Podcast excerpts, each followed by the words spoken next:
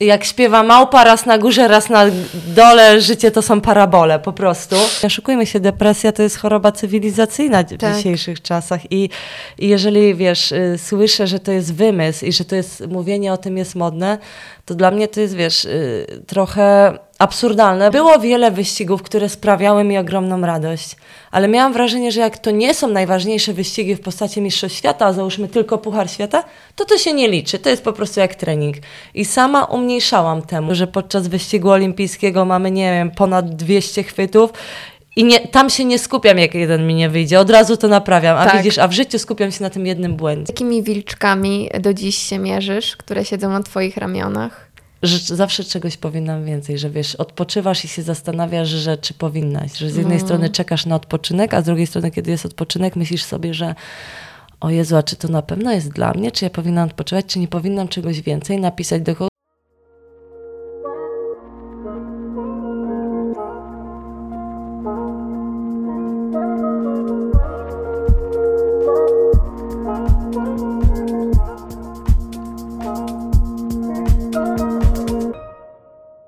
Cześć, dzień dobry, z tej strony Agnieszka Dziekan. Słuchasz właśnie podcastu Studnia Bez Dna, czyli podcastu, który jest moim miejscem na ziemi, miejscem, w którym rozmawiam z ekspertami na tematy szeroko pojętego zdrowia, zdrowia fizycznego i zdrowia psychicznego. I raz na czas, czyli raz w miesiącu, wrzucam swoje solówki, w których opowiadam, co na ten moment mi w duszy gra. Zapraszam Cię do kolejnego odcinka. Zanim odsłuchasz, mam do Ciebie ogromną prośbę. Zostaw po sobie coś, zostaw po sobie znak w postaci komentarza, subskrypcji, czy czegokolwiek, gdziekolwiek mnie słuchasz. To bardzo mocno mi pomoże, żeby rozwijać właśnie ten podcast. Super, że jesteś. Zaczynamy. Dobrego odsłuchu.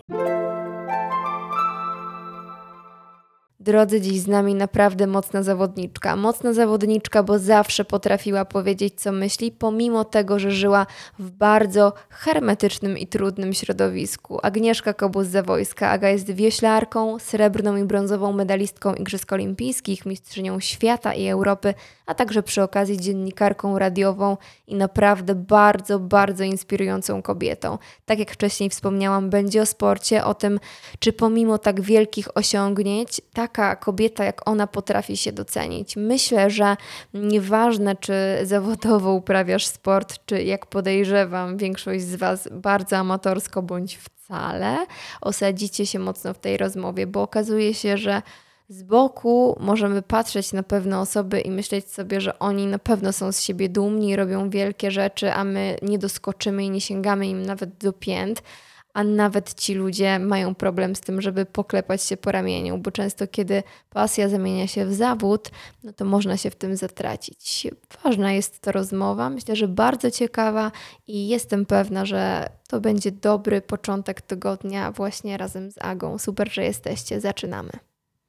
Aga, cześć. Dzień dobry. Powiedz mi, jak ty się dzisiaj czujesz? E, szczerze, nie stresuję się, jestem ciekawa rozmowy z Tobą bardziej, e, tym bardziej, że tak jak wspomniałaś, jesteś po przerwie, więc to taki trochę jakby porównać do sportu, wyścig po, dłużym, po długim okresie zimowym trenowania i że nie wiesz, co Cię czeka, nie wiesz, na co Cię stać, ale zazwyczaj chyba takie też podekscytowanie powinnaś czuć. Jestem podekscytowana i troszeczkę taki, wiesz, mój mały krytyk na ramieniu siedzi i mówi: Aga, jesteś pewna, że chcesz to robić? A obok siedzi mały diabełek, który mówi: daj spokój, ona chce to robić i nie miesza jej w głowie. Pewnie jako sportowiec też bardzo często ścierasz się z takimi różnymi myślami na swój temat. Zdecydowanie tak, tym bardziej, że mi wiele osób zazwyczaj mówiło, że ja się nie nadaje i że wioślarki ze mnie nie będzie, no a zawsze ty. Tak, od małego. Yy, nawet yy, przyznam się tutaj pierwszy raz, że yy, jestem w trakcie pisania swojej książki wow. i nawet czytałam wypowiedź mojego taty dzisiaj, mm-hmm. to się popłakałam, bo yy, powiedział... Yy, że od małego miałam ciężko, bo było, że jestem za szczupła, za mała. Oczywiście nie jestem szczupła jak na zwykłą osobę i mała, ale jak na wioślarkę. Kiedyś były inne kanony i zazwyczaj trenerzy mówili, że jestem niewystarczająca. Mm, I na tym się wychowałaś trochę. Tak. I ja przez to nie doceniałam długo siebie. Myślę, że nadal mam z tym problem. Mimo że mam sukcesy, to nadal mam problem uświadomić sobie, że fajne rzeczy robiłam i robię. I tak jak mówię, no ten krytyk, myślę, że przez to, że taka mentalność była ludzi, że nie wiem, musimy patrzeć na kanony, a nie to, że wewnątrz mam mm-hmm. mega taki charakter i energię do walki i kocham się ścigać, to przez to ten krytyk był też obecny. Hmm. I ciężkie to było, żeby sobie z nim dać radę, jak ktoś ci ciągle mówi, a może bez sensu, a jak jeden trening poszedł źle, to pewnie świat się zawali, już nie będzie z tego medali. No a trenowanie jest jak życie. No jeden trening jest lepszy, drugi gorszy, jeden Oczywiście. dzień jest lepszy, drugi gorszy. I ja też dojrzewam do tego, że moje sto procent na dziś jest zupełnie inne niż moje sto procent na jutro i na wczoraj. Każdy Dokładnie. dzień jest trochę inny i, i trzeba jakby się dopasować trochę do tego, co ci ciało daje. W twoim domu sport zawsze był. Tak. Twoi rodzice zajmowali się też wioślarstwem, więc teraz pytanie za sto punktów. Czy przyszedł taki moment w twoim życiu, że zadałaś sobie takie pytanie, to marzenie jest na pewno moje, czy może jednak ich? Wiesz co, to jest bardzo ciekawe, bo rzeczywiście na pewno miałam presję ze strony rodziny. Nie powiem, że nie, bo nawet pamiętam, jak byłam małą dziewczynką, startowałam nad Wisłą i tata się wkurzał, jak na przykład przegrałam z jakąś zawodniczką, którą nie powinnam. Mm-hmm. Ja rozmawiałam wtedy ze swoją siostrą, która mnie wspierała i mówiła, żebym się tym nie przejmowała, że trudno. Byłam młoda, nie wiem ile tam, piętnaście lat, ale z perspektywy czasu uważam, że po prostu... I rozumiem ich, bo oni nie spełnili tego marzenia, które mieli. Uważam, że do tej pory żałują. Były inne czasy i poniekąd i ja spełniałam też ich marzenie, mm-hmm. ale wiesz co było... Fajne, że dzięki temu oni wspierali mnie, byli na każdych zawodach i ta presja trochę mi pomagała i ja chciałam dać im przeżyć to, czego nie mogli. Okej. Więc... Ale od małego czułaś, że masz takie zadanie, czy dopiero później już jako dorosła kobieta jakoś skonfront- skonfrontowałaś się z tym? Nie, patrząc na historię rodzinną, po prostu e, chciałam bardzo im dać to, ponieważ miałam wrażenie, że tego mega żałują, nie? Ale myślę... E, że miałam szczęście, bo ja kochałam sport. Pamiętam, jak byłam małą dziewczynką, oglądałam igrzyska i chciałam tam być, nie? Więc to było moje marzenie, rzeczywiście, bo moja siostra też próbowała wioślarstwa, moi rodzice ją tam popchnęli, ale ona powiedziała, że Aga, ale to jest mega nudne patrzeć na plecy koleżanki i płynąć tyłem do przodu. I to też jest okej, okay, bo każdy z nas jest inny, tak? Ona się spełnia w innej roli, ale mi się to spodobało, więc z jednej strony myślę, że to było moje marzenie, ale miałam taki... motor napędowy ze strony rodziny, na pewno. Mm-hmm. I presję też na pewno miałam. Później się to trochę uspokoiło, ale bym powiedziała, że ta presja, owszem, każdy z nas robi błędy i myślę, że moi rodzice, mimo że mieli dobre zamiary, też robili, bo czasem była za duża. Ale z biegiem czasu się trochę wycofali i zauważyli, że ja to kocham i już nie trzeba mi, wiesz, tak narzucać tego. Więc mm-hmm. myślę, że też się wiele nauczyli na tej sportowej drodze po prostu. Mm-hmm. A miałaś takie podejście, że kurczę, ja chcę osiągnąć sukces? Czy bardziej, aj, ja kocham ten sport? Oj. Czy bardziej dążenie było do tego, żeby po prostu iść na każdy kolejny trening, mierzyć się z tym sportem, doznawać go? Czy jednak po prostu stanąć kiedyś na podium i powiedzieć, ej, osiągnęłam? To jest bardzo ciężkie pytanie, bo to się zmieniało. Yy, moja kariera to jest, yy, no, jak śpiewa małpa, raz na górze, raz na dole, życie to są parabole po prostu. I tak też było. Na początku kochałam trening, bo miałam tam znajomych. Ja w klubie sportowym poznałam swoich przyjaciół i swojego męża. Ale z biegiem czasu, jak przychodziły te sukcesy, to ja ich nie doceniałam, tylko te medale wrzucałam do kartonu. Mhm. I mówię igrzyska, igrzyska, igrzyska. Podczas gdy byłam w Tokio, mówię, no jestem tu, są igrzyska, walczę dziś o medal, ale zapomniałam o tym, co fajnego było przed. No właśnie. Było wiele wyścigów, które sprawiały mi ogromną radość, ale miałam wrażenie, że jak to nie są najważniejsze wyścigi w postaci Mistrzostw Świata, a załóżmy tylko Puchar Świata, to to się nie liczy, to jest po prostu jak trening. I sama umniejszałam temu i to było ciężkie i trochę tego żałuję z perspektywy czasu, że po prostu nie doceniałam tego, że kurczę, bycie w kadrze to jest, to jest osiągnięcie. Wielkiego. Jechać tak. na igrzyska to jest osiągnięcie, bo tam się nie można kupić biletu, trzeba go zdobyć. Więc z perspektywy czasu widzę, że ta chęć zdobycia tego medalu przysłoniła mi po prostu tą drogę. Miałam klapki na oczach i byłam skoncentrowana na tym, że wyżej, szybciej, silniej, mocniej, jak to jest niby to motto olimpijskie. Mhm. E, oczywiście jest, ale przede wszystkim, tak jak mówisz, no, trzeba sobie przypominać, że ja to lubię. Tak. Ten, I powiem, ten proces i też tak. Często się o tym mówi, że nie I sam wszędzie. cel, a proces i na każdej płaszczyźnie naszego życia faktycznie często tak jest, że wymarzymy sobie coś teoretycznie. Zdobędziemy i dupa. Tak, i, i jesteś tam i rozglądasz się nagle dookoła i myślisz sobie, okej, okay, to, jest, to jest to, tak? Tak. I, I co? I co dalej, prawda? Nie? I, I co kolejny cel i znowu żyję od celu do celu i rzeczywiście to jest ciężkie, że to zatraciłam, bo nie mówię, że zawsze tak było, tak jak mówię, że to była jedna wielka parabola. Dużą naukę mi dało to, że rok po Igrzyskach Olimpijskich w Tokio trenowałam dla trenowania, mhm. a nie dla celu.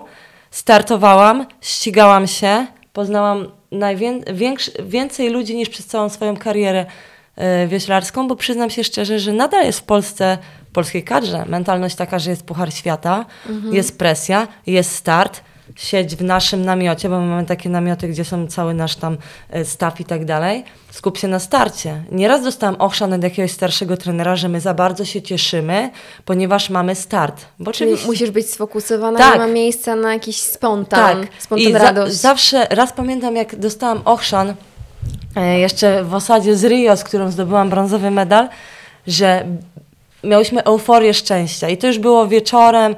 Po tych wyścigach to był Puchar Świata, pierwszy raz zwyciężyłyśmy w szwa- szwajcarskiej Lucernie i po prostu bardzo no, zachowywałyśmy się głośno, ale nie tak, że to wiesz, była jakaś trzoda, że tak no. powiem kolokwialnie, tylko wielka radość. I wiesz co, i pamiętam jak się śmiałyśmy i wyszedł jeden starszy trener i mówi tak, zachowujcie się byle jak, ale zachowujcie. Mhm. A my tak ja mówimy, halo, ale to cieszyć się nie można? No. Wygrałyśmy pierwszy raz z Niemkami, pierwszy raz wygrałyśmy Puchar Świata. A to jest niesamowite, czyli za mało. Tak, za mało, tak, żeby ale się cieszyć. Wiesz czego ja też... Yy, to jest za mało zwycięstwo, ale czy nie jest wystarczająco to, że my tam jesteśmy? Nieraz wchodziłam do namiotu z dziewczynami i byłyśmy y, po prostu szczęśliwe, że jest start, a wszyscy się na nas patrzyli jak na odludków, bo przecież trzeba być skupionym. Mhm. Każdy jest inny, każdy zawodnik ma inne y, po prostu, y, że tak powiem, sposoby na to. Ja pamiętam, jak moja koleżanka, z którą pływałam, Asia mi zawsze mówiła, że ona nie może doczekać się wyścigu. Wiesz, jakie no. to było budujące to zdanie? Tak. Że ktoś nie może się doczekać tego, a nie, że yy, musimy się wygrać. Stresować albo coś. Ona nie mogła się doczekać po prostu. Ona mówiła, że nie może się doczekać tego bólu yy, i ja pływając z nią czułam się mega komfortowo, mm. bo miałam poczucie, że ktoś jest po prostu pewny tego, że to mm. lubi i ten. Ale no oczywiście później im więcej było tych sukcesów, to zatracałam się w tym i zapominałam właśnie, tak jak mówisz, o tej, yy, o tej drodze i uważam, że zła jest trochę polska mentalność w sporcie, bynajmniej w mojej społeczności, że nie uczy się dzieci, że to, że jesteśmy w reprezentacji, to jest wyjątkowe. Jak dopiero zdobędziesz medal, czy jesteś w finale na Mistrzostwach Świata, to mówi się brawo. A ja jadę na zawody i widzę reprezentację Stanów czy Nowej Zelandii, gdzie ta mentalność jest trochę inna i za zwycięstwo w finale B, czyli siódme miejsce, kibice się cieszą i klaszczą. A u nas na ten finał B rzadko kto przychodzi z zawodników. I, i trochę też nie ukrywam, że często nie oglądam tych finał, finałów B. Nie, nie jestem święta, też miałam takie podejście przez to, że żyłam w tej społeczności, mhm. ale kiedy zaczęłam to obserwować, mówię... Brakuje tej radości. Bo, bo, my, tak. zobacz, bo my znowu oglądamy po to, żeby zobaczyć wygraną, tak. a nie żeby pocelebrować w ogóle to, że ten sport tak. ma teraz swoje święto. Tak, dokładnie. I, no, to jest niesamowite. Dokładnie. I oczywiście zwycięstwa są piękne, ale pamiętajmy, że jedna osoba wygrywa. Tak. A co z resztą? Dokładnie. Więc y, dużo się uczę i ten rok naprawdę mi dał bardzo wiele. Y, zwiedziłam sama wiele fantastycznych regat. Byliśmy z mężem w Szwecji, w Irlandii, byliśmy w Bostonie na największych regatach na świecie, gdzie startowała osiemdziesięciopięcioletnia kobieta. I wiesz, co było dla mnie najbardziej zaskakujące? Po pierwsze jest tłum, jakby tam coś rozdawali. Jest tyle mm-hmm. kibiców. Zgłoszeń jest multum. Największe Fajne. regaty na świecie. I Maciek był trzeci. Z kolegą ze Stanów płynęli na deblu i nie ma tam czegoś takiego jak podium. Masz coś mm-hmm. takiego jak odbiór medali, po prostu pick up medal, bierzesz i dziękuję. Yy, I ja mówię, ale jak to? Po prostu tam dla nikogo się nie liczy to.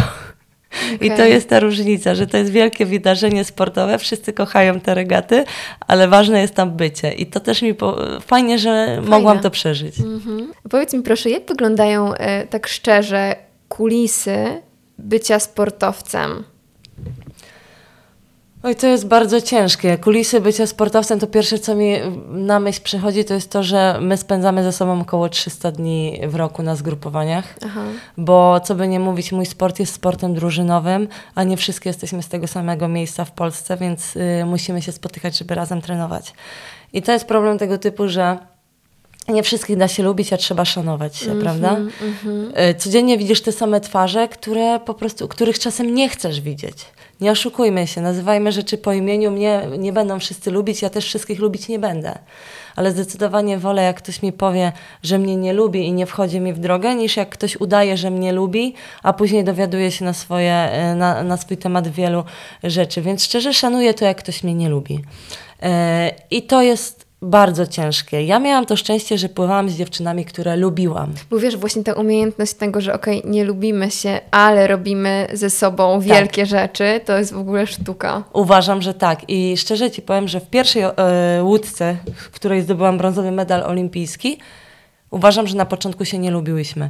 Myślę, że ta osoba się nie obrazi, ale Monika, moja szlakowa, e, nie miałyśmy ze sobą po drodze. Ale, co ciekawe, miałyśmy jasno sprecyzowany cel. Na pierwszej wizycie u psychologa mhm. zrobiłyśmy coś takiego jak instrukcja obsługi swojej łódki. Na górze był jasno sprecyzowany cel i gdzie to nie powtarzam, to myślę, że to się przydaje przy każdej współpracy, nie tylko tej sportowej. I oczywiście nam była kwalifikacja olimpijska.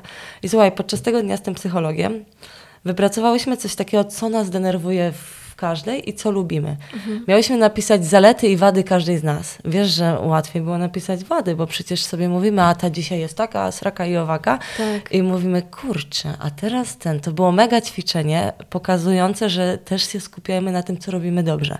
Wypracowałyśmy tą instrukcję, tam były za- rzeczy w stylu, że nie mów tego słowa, bo przy zmęczeniu fizycznym i psychicznym jedną to denerwuje. Mhm. I wiesz, my powtarzamy to na każdym treningu, a jedna się gotuje i nie wiemy o tym. I tam powstała taka prosta ta rzecz w stylu nie mów tego słowa, e, nie chodzimy tu i tu, mówimy sobie prosto, żeby tak było to na kartce. Tak.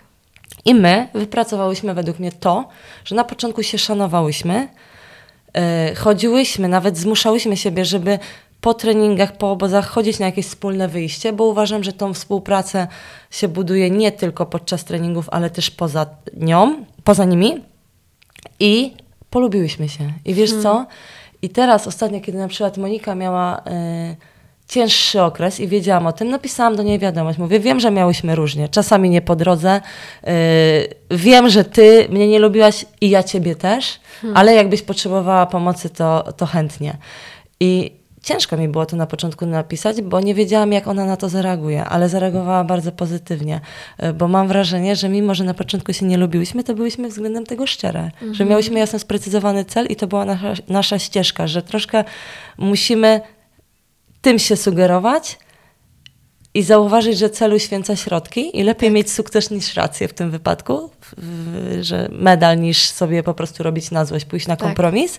Tak. A po latach po prostu zmądrzałyśmy, no bo nie oszukujmy, życie to proces i uczymy się cały czas. Tak, albo warto mieć bardziej rację, e, warto mieć bardziej relacje niż rację. Tak, to też, to też bardzo, e, bardzo lubię, ale wiesz co, z tym sukcesem to też tak mi mąż powiedział przez Tokio, kiedy miałam bardzo złe relacje z trenerem, i miałam ochotę pobiec do niego i powiedzieć mu, jesteś taki, taki, taki, taki, no. bo tak się we mnie buzowało.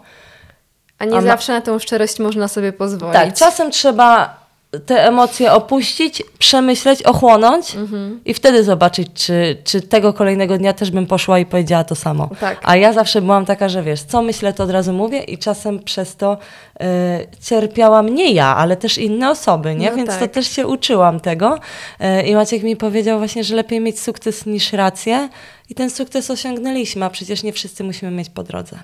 Mhm. Powiedz mi, Aga, y- co tobie w takim razie sport dał, a co uważasz z perspektywy czasu jednak zabrał? Ojej, na, zawsze co mi pierwsze przychodzi na myśl, to że dał mi mojego męża, bo szczerze ostatnio a przeczytałam piękne. taką piękną rzecz, że, e, że możesz kogoś kochać, a nie lubić, a ważne to, żebyśmy w związkach się lubili. A my się naprawdę przyjaźnimy. Ja nie mam najlepszych przyjaciółek, ja mam swojego męża. I, i czasem mówię, patrzę na jakieś, wiesz, tam, nie wiem, panieńskie, baby shower, że wrzucają te dziewczyny jakieś piękne zdjęcia, że są razem tu, psru i tak kobiet. Dalej. I mówię, jak one to zrobiły? I, i wiesz co, i ja tak sobie myślę, że żałuję. Bo właśnie a, może to jest ta konsekwencja, nie? Tego, że jednak byłaś w później, sporcie tak. i byłaś zamknięta w swoim środowisku ciasnym. Z jednej strony tak, ale z drugiej strony, tak jak zawsze mówię, że po sportowym jakimś tam sukcesie, czy nawet niesportowym, bo teraz ich jest mniej, jeżeli chodzi o sport, kupowałam sobie jakąś jedną, nie ukrywam, jest to próżne, ale drogą rzecz, bo była dla mnie wyjątkowa mhm. e, i po prostu tak siebie nagradzałam. Na przykład po, po Tokio kupiłam sobie torebkę Prady i powiem Ci, że to dla mnie nie jest tylko torebka. To jeżeli chodzi o relacje, to ja też wolę jedną torebkę Prady niż mieć wiele z Zary. I, i mam wrażenie, że to mi wystarcza. E, mhm. Jesteśmy... Wiesz, ile osób mi powtarzało, że teraz spędzam trzysta dni na zgrupowaniu, że wrócę, będziemy razem, będziemy się kłócić. Tak. A ja z tą osobą lubię spędzać czas, bo ja tą osobę lubię. Ja, wiesz, my się nie kochamy. Znaczy też się kochamy, ale przede wszystkim się lubimy. Mm-hmm. I przeczytałam to, że trzeba się lubić i mówię, to jest chyba sukces naszej relacji. Więc pierwsze, co dał mi sport, to dał mi mojego męża, bo tam go poznałam. I to jest największa dla mnie wartość, szczerze powiem. Myślę, że żadnego medalu bym nie miała, gdyby on... Oczywiście na początku rywalizowaliśmy i byłam zazdrosna, jak on czasem miał lepszy sukces na zawodach, a ja nie. A to też fajny temat. Więc byłam wredna, nie ukrywam, ale też się nauczyłam tego, że my jesteśmy taką łódką wioślarską w życiu. Mm-hmm. I uważam, że on zasługuje bardziej na te medale niż ja. No bo, bo wiesz, jak się cieszyć z czyjegoś sukcesu, kiedy też do tego, sam, do tego samego dążysz, nie? Tak. Tak, wow. Zdecydowanie. I, I on mnie dużo nauczył, bo on jest taką osobą, która nigdy nie zawiści, nie zazdrości, e, a zawsze mnie wspierał, a ja byłam często tą wredną osobą, niestety, e, ale na przykład często jak moi rodzice go chwalili, to ja tak mówię, halo, ja też tu jestem, a. jestem waszą córką, hello, no. Też zdobywam jakieś e, laury, nie? Uważam, że Maciek po prostu, bo też w sporcie trzeba mieć szczęście i trafić na odpowiednich ludzi, tak jak ja wspomniałam o swoich koleżankach, e, to po prostu trzeba w danym czasie e, w wioślarstwie trafić na tych ludzi e, i uważam, że mu tego szczęścia troszeczkę zabrakło, ale... Wypracowaliśmy to, że rzeczywiście gramy w jednej drużynie. W ogóle już nie jestem zazdrosna. Z chęcią bym mu oddała ten jeden medal. Mm-hmm. Jeden. Więc tak nie do końca. e, bo uważam, że na to zasługuje, ale to też była praca, bo najpierw rywalizowałam z nim. Mm-hmm. I... A rozmawialiście o tym? Ja Czy dusiłaś to w sobie? To. On, on myślę, że widział, no ale mm, ja mu się przyznałam nawet do tego, że tak było. No. Więc, y, więc się śmiał z tego, no bo no, tak jak mówiliśmy, no, każdy z nas popełnia błędy, fajnie jak wyciągamy z tego wnioski. A najgorszą rzeczą, którą dał mi sport, no to na pewno to, chociaż nie wiem czy najgorszą, bo chciałam powiedzieć na temat, że chorowałam na depresję, bo uważam, że to było spowodowane tą presją, sportem, y, napiętymi re- relacjami z trenerem w pewnym momencie, ale z drugiej strony ta depresja mnie bardzo dużo nauczyła. Mm-hmm. To nawet, co ci mówiłam, że nie biegniesz i nie wykrzykujesz komuś, jaki jest, tylko patrzysz na to z dystansem, e, myślisz sobie, co ja teraz czuję, czy warto jest tam iść, zadajesz sobie wiele pytań, bo to wypracowałam z panią psycholog.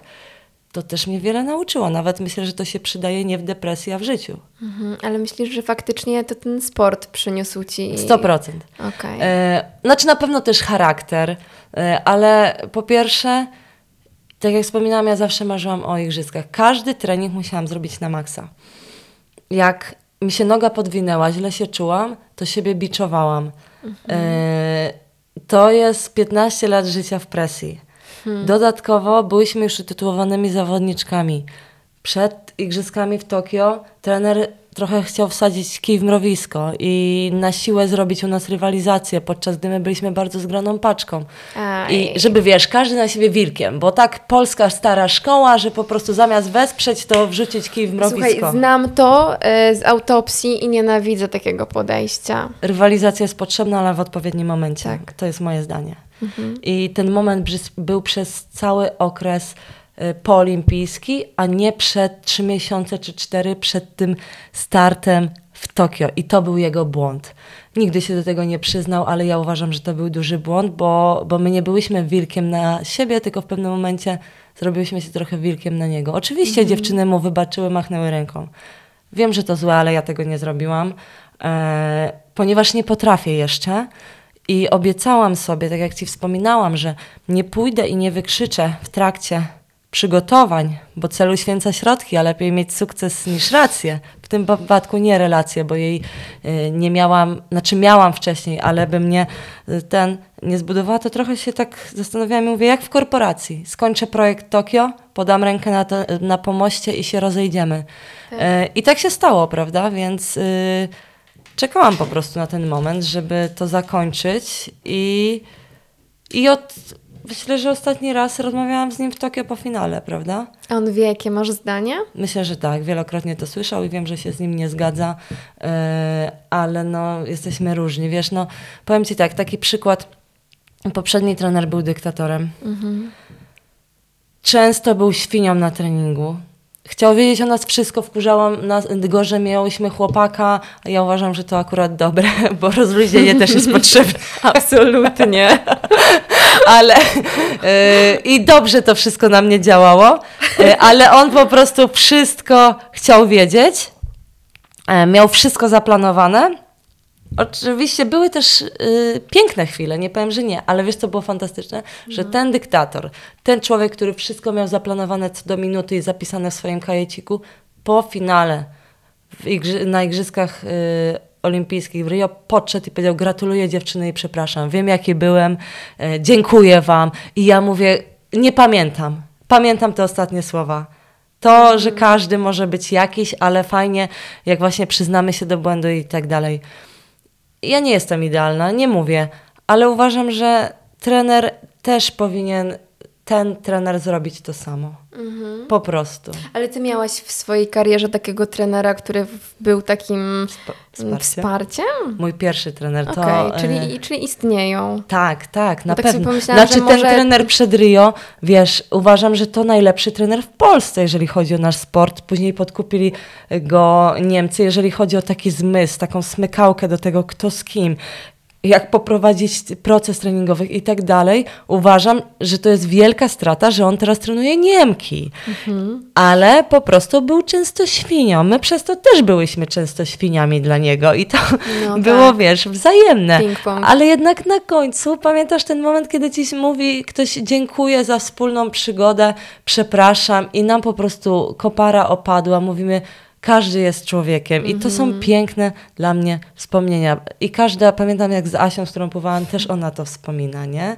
Że czasem były tego, ale on po prostu też miał jasno sprecyzowany cel i to z tego wynika. No tak. Ale z drugiej strony yy, to, tego mi zabrakło w Tokio, ale mój pierwszy trener, pamiętam jak ja, tak jak wspominałyśmy, nie byłam yy, jeszcze super zawodniczką i byłam wkurzona, że nie ma tych wyników i przyszłam mu: róbmy więcej, więcej tych treningów. A on mówi: Aga, ty nie masz być dobra w juniorach, a w seniorach. I tak mm-hmm. się stało. Nie mam ani jednego medalu z juniorów, z młodzieżówki, a mam dwa medale igrzysk. I uważam, że on rozumiał, co to znaczy droga. Mm-hmm. Bo skupiał się na tym, że nie tu i teraz, teraz się baw tym sportem, bo jesteś młoda, teraz po prostu ucz się, a później jak to wszystko pójdzie, to będą te sukcesy, przyjdą tak czy siak. Bardzo często mówisz o, o swoim załamaniu psychicznym, o swojej depresji, która jest, myślę, taką nieodłączną i ważną częścią też twojej drogi, w ogóle życiowej, tak. jako kobiety. Depresja, myślisz, że jest częsta w sporcie, bo tak bardzo rzadko się o niej mówi? Ciężko mi powiedzieć, czy często, czy nie, ale uważam, że problemy psychiczne są częste w sporcie. Że jednak y, każdy chce wygrywać, a tak jak wspominaliśmy, jest jedno miejsce na podium. Wiel... Ale jest cisza. Tak. O tym się w ogóle nie mówi, bo przecież ale sportowcy wiesz, jak są później... niezłomni. Tak, ale później słucham jednego z podcastu i jeden z topowych polskich sportowców, siatkarz Kubiak, mówi, że, y, że psycholog jest... Y, y, że jeżeli korzystasz, nie, nie, nie chcę cytować tu, ale coś takiego był wydźwięk, że jeżeli korzystasz z usług psychologa, to znaczy, że sobie nie radzisz y, sam. Okej, okay, a z drugiej strony, czy to jest złe, że sobie nie radzisz sam? Absolutnie czy, nie. Czy nie możesz do swojego teamu zaprosić psycholog? Ja nawet zaprosiłam pana psychiatrę. Co jest w tym złego, że sobie nie radzę? Tak. Każdy może sobie nie radzić. No jesteśmy ludźmi, oczywiście. A z drugiej strony, mówiąc takie rzeczy, to pierwszy wydźwięk jest taki, że to jest przypał, że korzystam no. z pomocy kogoś innego, który wpływa na mój umysł, a nie na zdolności fizyczne. A tak nie jest. Wydaje jeżeli... mi się, że w ogóle w sporcie, no ogólnie wszystkim by się przydała terapia, ale w sporcie taki człowiek, który czuwa, po prostu powinien być. Pytanie, ja uważam, że dwa cztery na dobę i powiem Ci, że u nas było, ja zgłosiłam zapotrzebowanie na psychologa i nawet jak już było ze mną lepiej i nie musiałam z niego korzystać, ale świadomość, że jestem na zgrupowaniu w Portugalii trzy, ty, na trzy tygodnie daleko od domu i wiem, że ktoś jest, że w miarę, w, w przypadku jakiegoś zwątpienia, ataku paniki, które też miewałam, czy czegokolwiek, jest osoba, do której mogę się zwrócić, to było niezwykle pomocne. Ta świadomość, no, że jest że ta jest. osoba. I wiesz, i niektórzy ludzie mówią, a bez sensu, bo ona nie pracuje. No nie bez sensu, bo czasem ta świadomość pomaga. Prawda? Więc y, uważam, że w sporcie oczywiście są świetni zawodnicy, którzy radzą sobie bez tego, ale każdy jest jakiś, każdy jest inny. Uważam, że zdecydowanej większości pomagałby trening mentalny, wizyta u psychologa i tak dalej, i tak dalej, tak jak nawet grupowe, żeby no tak. po prostu każdy z nas jest inny. I wiesz, jeżeli my z dziewczynami byśmy zaczęły gadać o tym celu same i o tym, co nam nie pasuje, to przecież my byśmy się zagryzły, pobiły i nie wiadomo, czy by trening się odbył. Tak. A jeżeli był ten medialny, to stworzyliśmy coś, co mam do dzisiaj po prostu. Ale wiesz, też tak często jest, że wszyscy dławimy się w tych swoich problemach i nagle ktoś się otwiera i mówi, ej, ja mam tak, tak. to nagle trzy osoby w pokoju mówią, ej, Oj, no, tak. ja mam podobnie. Albo miałem. Wow, albo tak. miałem. Słuchaj, totalnie. Ja tak uważam, że jak zaczęłam, y, miałam te złe chwile, zaczęłam opowiadać, pisać do szwagierki, do rodziców i tak dalej, do znajomych. Po prostu zaczęłam opowiadać. To dużo osób mi mówiło, a moja córka też ma problem, a słuchaj, ja kiedyś też miałem, y, a słuchaj, to jest normalne, bo ja tego i tego i okazuje się, że wszystkim się to zdarzyło. Nie oszukujmy się, depresja to jest choroba cywilizacyjna w tak. dzisiejszych czasach. I, i jeżeli, wiesz, y, słyszę, że to jest wymysł i że to jest, mówienie o tym jest modne, to dla mnie to jest, wiesz, y, trochę absurdalne, bo przede wszystkim to jest choroba, która prowadzi do śmierci, nie? Tak. Więc to powinno być zawsze powiedziane głośno, że depresja jest chorobą, która prowadzi do śmierci. Hmm. A kiedy ty poczułaś, że coś jest nie tak? Mm, kiedy... Płakałam w pokoju i nie wiedziałam dlaczego. Potrafiłam się, byłam taką osobą, która potrafiła się budzić i mówić, wow, jak jest zajebiście, pięknie słodzi słońce, dzisiaj idziemy na trening, mamy sparring, będziemy mogły się ścigać, kocham to. Zazwyczaj lubiłam takie treningi i tak dalej. I w pewnym momencie mówię, że Boże, czy to ma sens? Wychodziłam na trening, robiłam to, bo jednak trening pozwolił mi się skupiać na tym, co tu i teraz, na ruchu, na tym, żeby pomóc tej łódce szybciej płynąć. Ale wracałam do pokoju i płakałam. Mm. Dodatkowo miałam ból psychosomatyczny i, i do tej pory nie wierzę, jak myśli mogą działać na, mm. na nasze ciało, że boli cię coś tak, jakbyś miała coś złamanego, a tak naprawdę nie masz nic złamanego, bo tak działają te myśli, te emocje i wszystko. Ja miałam coś takiego, że mnie bolały yy, żebra z lewej strony. Byłam przekonana, że mam zmęczeniowe złamanie żeber, co jest popularne w sporcie od dużych wysiłków. Chodziłam do fizjoterapeuty i on mi mówi, że Aga, ale tu jest luźniutko. Luźniutko. Hmm. Ja mówię, no jak luźniutko? Niemożliwe. Niemożliwe. I, i później z czasem, kiedy zaczęłam brać leki, współpracować z panią psycholog, ten ból był, ale mniejszy. Przede wszystkim uznałam, że to jest, yy, że to nie jest złamanie, kiedy mnie nie bolało na treningu. Kiedy nie myślałam o niczym, tylko byłam skupiona na jednej mm-hmm. rzeczy. A w pokoju napieprzało mnie, za przeproszeniem, strasznie, ponieważ znów wracały wszystkie myśli, co najgorsze. Byłam sama w swoim, po prostu, ze swoimi myślami i emocjami i miałam wrażenie, że zaraz zejdę z tego świata. I wtedy zauważyłam, że to nie jest normalne. I mm-hmm. wiesz, co pierwsze zrobiłam? Pisałam w necie po prostu... Yy, przy, nie przyczyny, tylko objawy depresji i trafiłam na internetowy test Becka. Okazuje mm-hmm. się, że polecają to psycholodzy.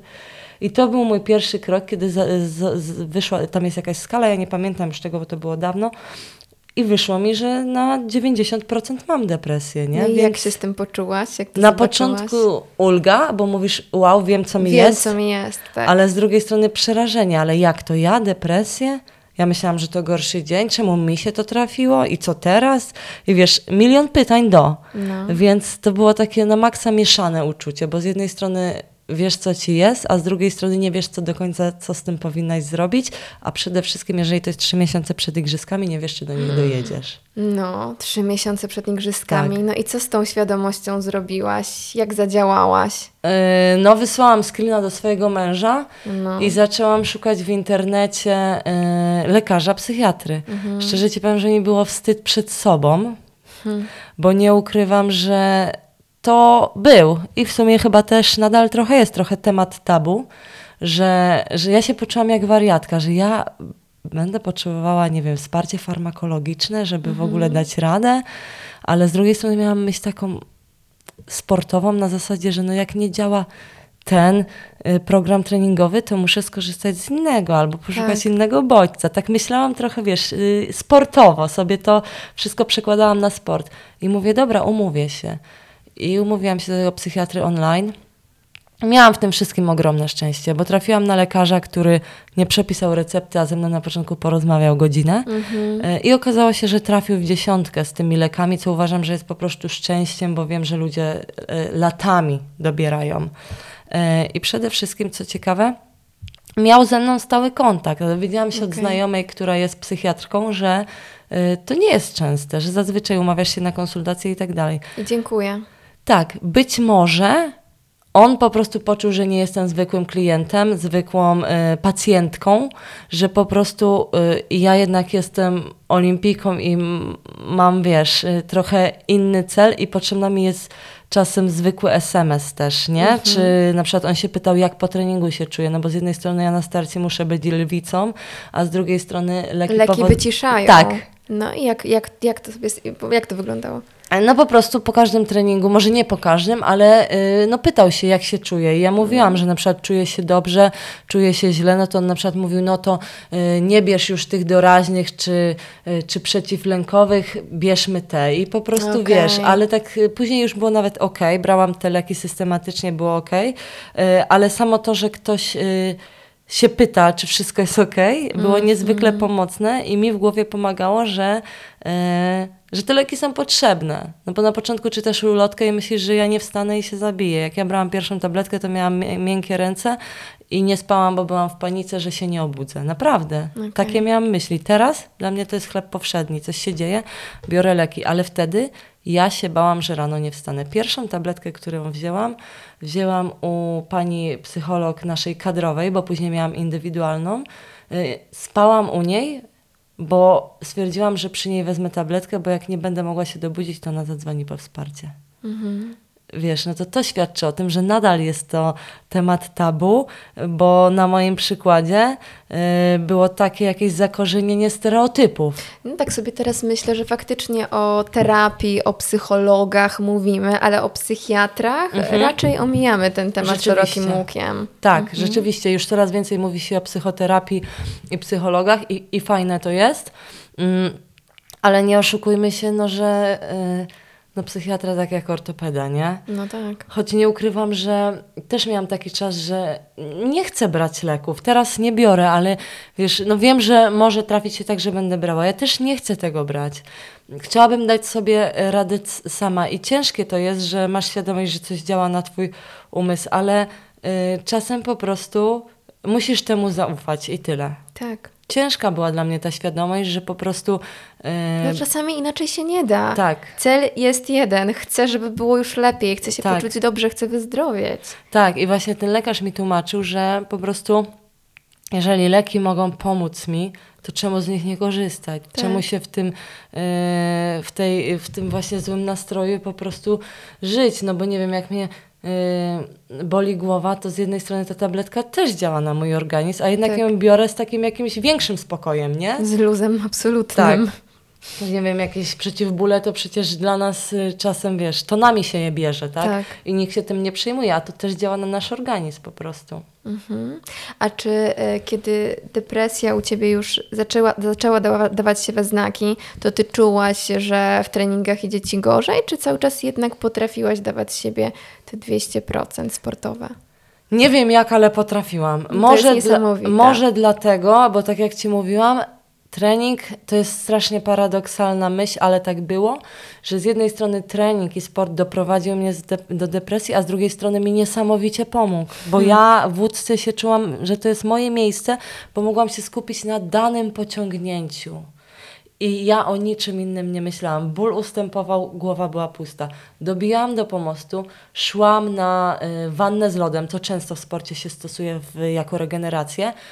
I mnie już zaczynało kłuć tutaj pod żebrami w sercu. Mhm. Y, w, y, tfu, y, pod sercem, w żebrach. Y, I wiesz co? I dawałam z siebie, bo szczerze to był dla mnie moment, kiedy nie płaczę.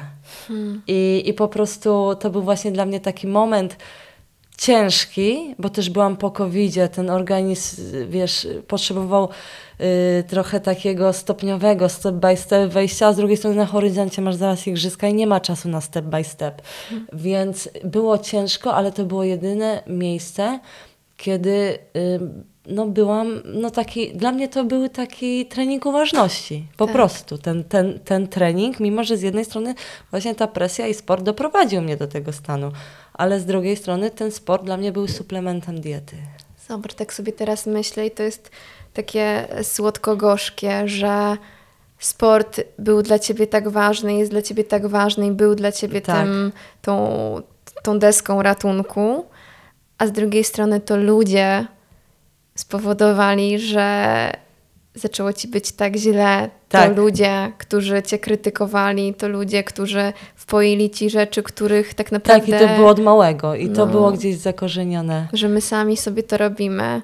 Wiesz, co ci powiem? Właśnie przez te takie narracje i tak dalej, tej, tej, tego, tej społeczności wioślarskiej, ja nigdy się nie chwaliłam medalem z Mistrzostw Polski, no bo to jest tylko medal z Mistrzostw Polski i miałam tak zakorzenione, że jak się chwali ktoś, no to bez przesady, mało osób startuje, nie ma sensu. Teraz mam totalne, totalnie inne wspomnie- yy, skojarzenie z tym. Chwalmy się, jeżeli uważamy, że zrobiliśmy coś dobrego, jeżeli to jest dla nas ważne. I tutaj podam taki przykład. Mieszkałam z mężem i z koleżanką z Ukrainy w Wielkiej Brytanii, jak startowaliśmy na regatach, u Brytyjki. Była dwukrotną olimpijką. Ja wchodząc do jej domu mówię do męża i Oleny: mieszkamy u dwukrotnej olimpijki? A Maciek do mnie mówi: Aga, ty jesteś dwukrotną medalistką. I ja tak mówię: ja pierdzielę, rzeczywiście. Zapomniałam. I wchodzę do tego wow. mieszkania, słuchaj, i jest duże. Tam tak wiosło, zdjęcie z Mistrzostw Świata, a tam był tylko napis finalist, tylko finalistki, a zdjęcie, podpisy, pamiątki. A ja tak myślę sobie, a u mnie w domu tylko dwa medale olimpijskie, bo uważam, że tylko to jest najważniejsze i nic poza tym. I od tamtej pory zdałam sobie sprawę, że kurczę, róbmy sobie w chacie ścianę chwały, jeżeli to jest potrzebne. Przypominajmy sobie te sukcesy. I nie mówię tylko o sporcie, nie? Że tak jak dzieciom powtarzam na jakichś spotkaniach, że jeżeli ważne jest dla mnie, że zdobyłam jakiś dyplom, połóżmy sobie w miejscu widocznym ten dyplom, nie? I zaczęłam przeglądać te medale, wyciągnąć. I wyciągnęłam swój pierwszy medal z Mistrzostw Polski z dwa tysiące czwartego roku, ponieważ jest dla mnie tak samo ważny jak ten olimpijski, bo od tego się zaczęło. Medal, który zdobyłam z mężem. Zaczęłam pamiątki zbierać z regat, wiesz, na świecie i stawiać na tej swojej meblościance w domu. I teraz mam to. A wcześniej miałam coś takiego, że nie mówimy o robocie po robocie w domu. Tylko, że ja kocham tą robotę. No właśnie, to jest coś, czemu poświęciłaś praktycznie całe swoje życie. I, I tak to mnie sobie tak myślę, dużo nauczyło, no ten, ta wizyta tam. Jezu, jak my nie potrafimy się cieszyć, nie potrafimy siebie doceniać, celebrować, jeżeli nie przestaniemy, tak sobie o tym myślę. I, i, i ty miałaś to, to zdarzenie odwiedzając tak. Kanadyjkę. Brytyjkę. Brytyjkę. Do, tak, tak.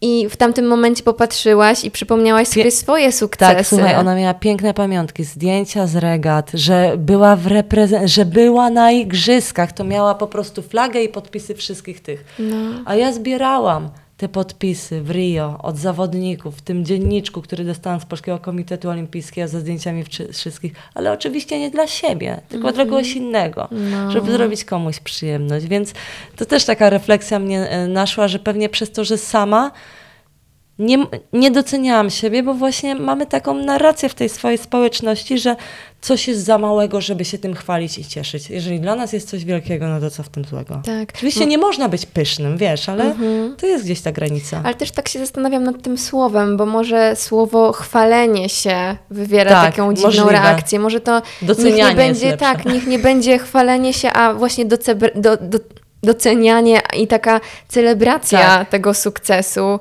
przecież któremu poświęcasz tak dużą część swojego życia, to tak prawda. Całe serducho. To prawda, bo y, to tak wiesz, chwalenie się, docenianie, tak jak krytyka i hejt, no trzeba no. znaleźć złoty środek, no. bo to nie jest to samo po prostu. Ale nie? Zobacz, jakbyśmy nie mieli tej umiejętności, dopóki nie wypracujemy sobie tej umiejętności. Bo wiesz, że przepraszam, że ci przerwę, no. że są ludzie, którzy się chwalą, a nie mają czym i to też jest destrukcyjne, więc trzeba znaleźć ten złoty środek po prostu. Ale wiesz, ale z drugiej strony to jest ich, jeżeli im to pomaga, jeżeli... Z drugiej strony tak, ale nie można przy tym oszukiwać. No, no nie mo- no to tak. nie jest okej, okay. tak, tak, tak, to już wiemy w dzisiejszych czasach bardzo mocno wybrzmiało w wielu historiach, które to słyszymy prawda. Na co dzień. Ale tak jak mówisz, że jeżeli nie wypracujemy sobie tej umiejętności, to ty możesz osiągać najpiękniejsze rzeczy w życiu i to życie może ci umknąć i dopiero na przykrym łożu śmierci orientujesz się albo nie, tak. że twoje życie było naprawdę cenne, a ty całe życie gdzieś goniłaś i nawet przez chwilę nie powiedziałaś: Aga, dobra robota. To prawda. Ja wiem, że przeżyłam piękne chwile i wiele osób chciałoby przeżyć, a na przykład nie jest im to dane. Przykład z mojego najbliższego otoczenia w postaci moich rodziców, więc zaczęłam na to patrzeć, że to jest y, po prostu fantastyczne i, i zaczęłam y, się tym dzielić i mówić o tym otwarcie, że jestem po prostu z tego dumna, choć nie ukrywam, że to nadal jest proces, bo nie do końca potrafię stanąć przed lustrem i powiedzieć: osiągnęłaś, zrobiłaś coś mega istotnego. Jeszcze to mi nie do końca przez usta przychodzi, ale bardziej niż kilka lat temu, prawda? Dlaczego? Nie wiem, bo y, może tak już się oswoiłam z tym, albo może też się oswoiłam z tymi sukcesami, że po prostu byłam do nich przyzwyczajona na pewno. Przez to, że zawsze słucha, słyszałam w swoim otoczeniu, bo nie mają konkurencji, bo to, bo tamto. I zawsze ten nasz sukces był wymówką dla kogoś. Mhm. A może był wymówką dla kogoś dlatego, żeby ten ktoś poczuł się lepiej. I też na to tak spójrzmy, że tak. ludzie nie lubią sukcesów, tylko porażki często. No oczywiście. E, więc tak zaczęłam analizować po prostu i to mi pomogło. Bo wcześniej patrzyłam, że o, ktoś mówi, że nie mamy konkurencji i mówię: o Jezu, jak mi przykro, bo ten... A później zaczęłam to analizować i, i mówić, zastanawiać się, z jakiego powodu ktoś tak mówi. No.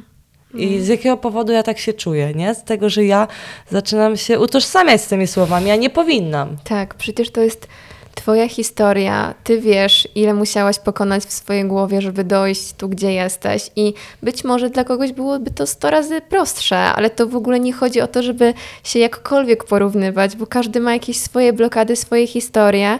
I, I to może być dla ciebie wielkie, nawet to, co dla mnie może być małe. Dokładnie. Dlatego to w ogóle nie Dokładnie. ma porównania. Dlatego ja na przykład uwielbiam takie hasło, że każdy z nas ma swoją olimpiadę, bo dla jednego tak. to jest przebiegnięcie pięciu kilometrów. Tfu, przebiegnięcie. Przespacerowanie dla kogoś to jest wyczyn w jakimś tam tak, tempie. Tak, a ja ci mogę powiedzieć, pięć kilometrów żartujesz, przecież to jest w ogóle pff, tak, dokładnie. Banał. Że dla no. mnie liczą się, wiesz, stówki, załóżmy. Ja, tak, i ja mam ci podcinać skrzydła i mówić, że to twoje pięć kilometrów to jest gówno? No nie. No właśnie, więc no każdy ma jakiś tam inny ten i musimy sobie to e, po prostu uświadomić, myślę, nie? Mhm. A jak ty się czujesz na dziś dzień jako kobieta? Yy, myślę, że bardzo dobrze. Uczę się tego, żeby nie chcieć ciągle więcej, a żeby patrzeć na to, że to, co mam, jest wystarczające. Mhm. Nie ukrywam, że pomagają mi w tym takie spotkania, jak miałam ostatnio. Pojechałam do y, rodzinnego domu dziecka. Jezu, to były tak piękne chwile i ja się w tych momentach zastanawiam, jak mi mówią, że dziękujemy, że przyjechałaś, że poświęciłaś czas. Ja tak mówię, kurczę, czym jest moje poświęcenie dnia przy tym, co robią ci opiekunowie? I słuchaj, ja potem jeszcze to... No, ale po... właśnie, stop, dla nich to jest dużo, że Wiem, ale chodzi mi, że to, mi, to jest dla mnie wymiana barterowa i trzeba to no sobie tak. uświadomić, że to, że dajesz, daję też tobie i to nie jest złe, prawda? Tak. Ale... Chciałam, co mnie tak otworzyło oczy, że pojechałam tam i napisałam es em es a do jednego z chłopców, mówię, co wam potrzeba? Co potrzebujecie, ja kupię, postaram się i kupię. A on mi napisał, wujek zawsze powtarza, Nam nic nie potrzeba. Wujek zawsze powtarza, że najważniejsze, że mamy siebie.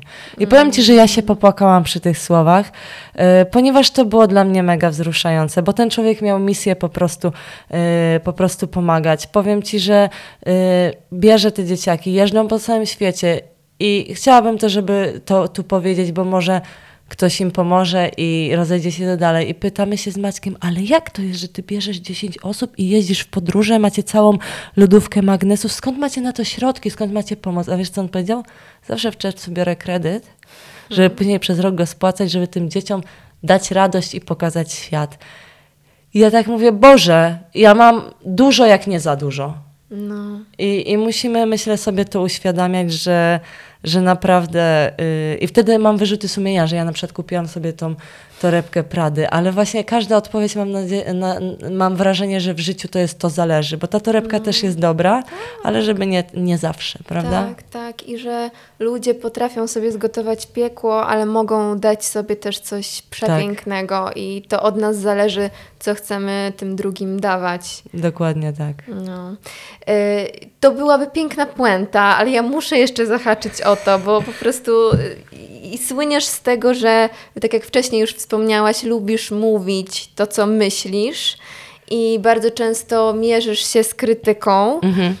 My poza nagraniem rozmawiałyśmy o tym i uważam, że to jest bardzo ważne zagadnienie, żeby rozdzielić krytykę i hejt, dlatego że w dzisiejszych czasach trochę nie możemy się wypowiedzieć, bo wszystko jest traktowane jako tak. hejt. Tak. A trzeba potrafić to rozdzielić, bo jest ogromna różnica pomiędzy tymi dwoma słowami. Zdecydowanie tak. Dla mnie największą nauką to było, jak kiedyś y, przeprowadziłam wywiad z Agnieszką Radwańską. Byłam bardzo z tego zadowolona. No i pod, y, pod filmem na YouTubie posypało się bardzo dużo komentarzy krytycznych i tych hejtujących. Zaczęłam mhm. czytać wszystko. Ja byłam z tego zadowolona, dumna. I nagle czytam i płaczę. I mówię do Maćka, rano przyszłam, powiedziałam, że to była moja najlepsza rozmowa. Wieczorem już zmieniłam zdanie, powiedziałam, że najgorsza. No. I on mi tak powiedział, ale dlaczego? Ja mówię, no bo tu napisał, że jestem głupią blondynką i mam wadę wymowy. No. A Maciek mówi, dobrze, a tu napisał, że to była super rozmowa, nie? My się przejmujemy zawsze tym jednym złem, a nie innymi dobrymi. A tu napisał, że za często przerywam. A Maciek mówi, spytaj się ludzi, którzy są dziennikarzami i się na tym znają i przede wszystkim przeczytaj te komentarze, które są hejtem, a które krytyką. I jak ktoś do mnie pisał, że za dużo przerywam i że mu to przeszkadzało, to ja przesłucham sobie rozmowę i mówię, kurczę, rzeczywiście on tak, ma rację. Tak. Mogłabym to zrobić lepiej, następnym razem nie będę przerywać. Czyli ta subiektywna i obiektywna opinia. Tak. Nie, nie, że a, ona mnie wkurza, tak. no to to jest hejt. Tak, tak, dokładnie. Jesteś brzydka. No to, to wiesz, no nie, mus, nie każdy będzie najpiękniejszy. To jest po prostu hejt i ten. Ale jeżeli ktoś mi pisze, że mu się to nie podobało i poleca zrobić to tak, yy, no to w sumie krytyka według mnie jest budująca i rozwijająca, prawda? I jeżeli właśnie ktoś mi tak pisze, to ja jest szansa, że następnym razem nie zrobię tego błędu i nie będę przerywać, albo y, będę przerywać y, po prostu mniej. Ale przez to, że wiesz, no to ja się do, y, wypowiadam też mocno y, w kwestii dopingu i nieraz dostawałam wiadomości, priv y, od fanów osób, które po prostu były złapane na środkach y, niedozwolonych, że po prostu jestem głupia, tępa i najlepiej, żebym zginęła. Mm. I to jest po prostu hejt. A ja po prostu ze strony sportowej, sportowca dałam konstruktywną krytykę, że te, spor, te środki są niedozwolone z jakiegoś powodu, bo mogą spowodować śmierć i tak dalej. I jakby ten człowiek, i powiem to, że nawet niektóre wiadomości miałam, że ktoś mi napisał, nie zgadzam się z panią, bo coś tam. I dyskutowaliśmy.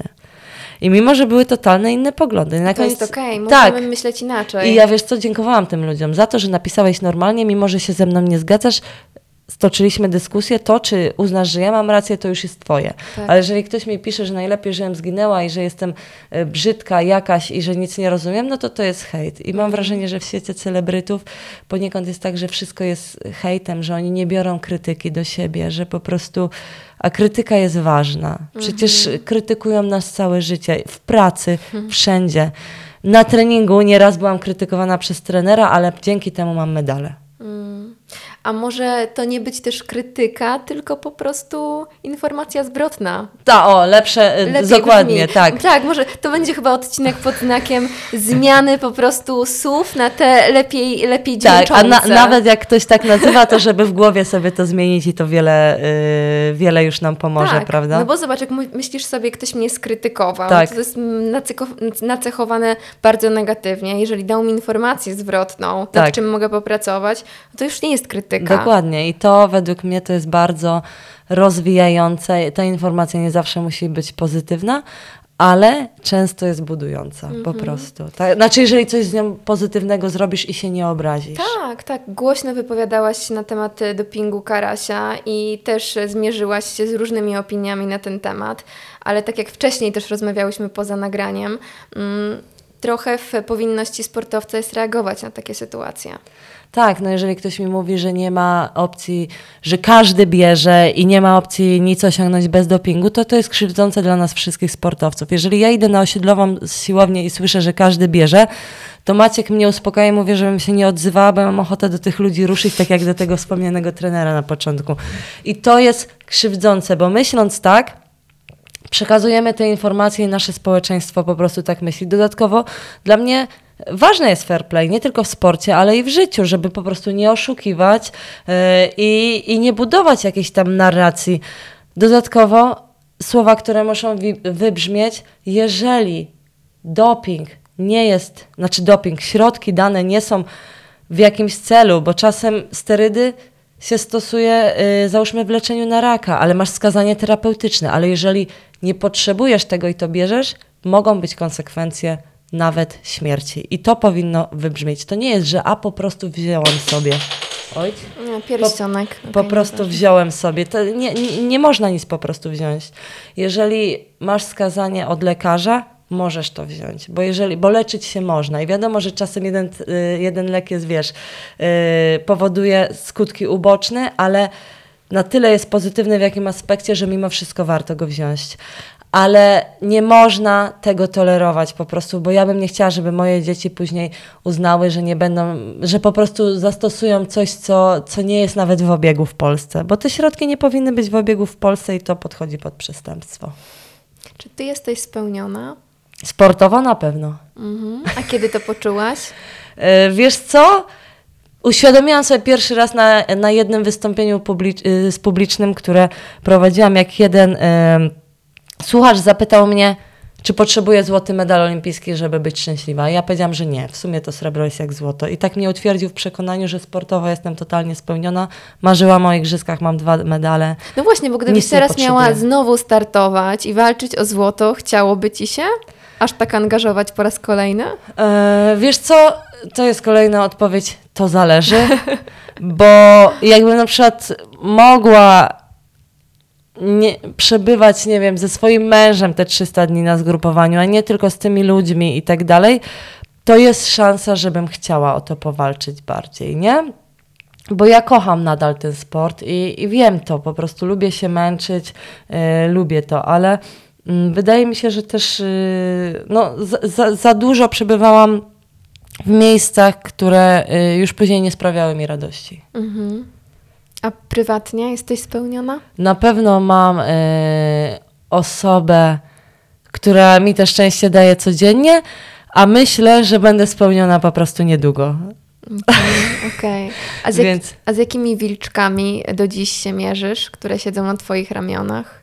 Że zawsze czegoś powinnam więcej, że wiesz, odpoczywasz i się zastanawiasz, że czy powinnaś. Że z jednej mm. strony czekasz na odpoczynek, a z drugiej strony, kiedy jest odpoczynek, myślisz sobie, że o Jezu, a czy to na pewno jest dla mnie? Czy ja powinnam odpoczywać? Czy nie powinnam czegoś więcej napisać do kogoś, coś zrobić, gdzieś pójść, nie wiem, posprzątać chociaż, nie? Mhm. I mierzę się z tym, że czasem powinnam nic nie robić. A ja powiem ci jedno bardzo wulgarne stwierdzenie, które ostatnio bardzo mocno we mnie dźwięczy, że pora się od siebie odpierdolić. Pewnie tak. No. Pewnie tak, bo najbardziej yy, nam mówimy o innych, a tak naprawdę to kwestia nas samych, żebyśmy tak. dali sobie luz, nie? Tak, zobacz, bez przesady, jak my poważnie wszystko traktujemy. To prawda. Wszystko musi być w ogóle korekt. Nie, czasami masz do dupy dzień i spoko. Tak, i to ci powiem jeszcze tylko na szybko, bo wiem, że kończymy, jedna refleksja mnie naszła. Prowadziłam na swojej y, uczelni speech, nie? I byłam, zrobiłam jeden błąd jakiś, czegoś tam zapomniałam i zrobiłam z tego katastrofę i mówię, jaka jestem beznadziejna, jaka źle. I zdałam sobie sprawę, że czemu w ogóle nie pomyślę, ile podczas tego speechu powiedziałam wartościowych rzeczy no i fajnych, tylko skupiam się na tej jednej złej. To jest pierdoła, to jest taka pierdoła, że jakbyś miała komuś powiedzieć, słuchaj, miałam godzinny speech i przejęzyczyłam się, to ktoś by w ogóle puknął się w głowę. I pewnie nikt nie zauważył, a my myślimy o tym. Tak. To tak tylko porównam to też do sportu, że podczas wyścigu olimpijskiego mamy, nie wiem, ponad dwieście chwytów. I nie, tam się nie skupiam, jak jeden mi nie wyjdzie. Od razu to naprawiam. A tak. widzisz, a w życiu skupiam się na tym jednym błędzie. Więc muszę tak trochę z tego sportu to akurat wziąć. No, tak. I po prostu się od siebie... Bo tak czy siak można zrobić jeden zły chwyt, a zdobyć medal. Więc myślę, że to też przełożenie na, na życie, bo medalem może być dla każdego no. coś innego. Co więcej, nie da się chyba w życiu tych złych chwytów nie robić. Nie da się. No. Myślę, że każdego dnia jest jakieś tam, jakiś tam zły chwyt i potknięcie. Norma. Tak. Dziękuję. Dziękuję bardzo. Przyjemność po mojej stronie. A tak od razu mówię, że bardzo długo się umawiałyśmy, ale to moje potyczki. Ja musiałam zapauzować, ale Twoje jestem. Zły, złe chwyty. Mm-hmm. No, ale teraz chwytam dobrze. Tak. Przez chwilę chociaż. Dzięki.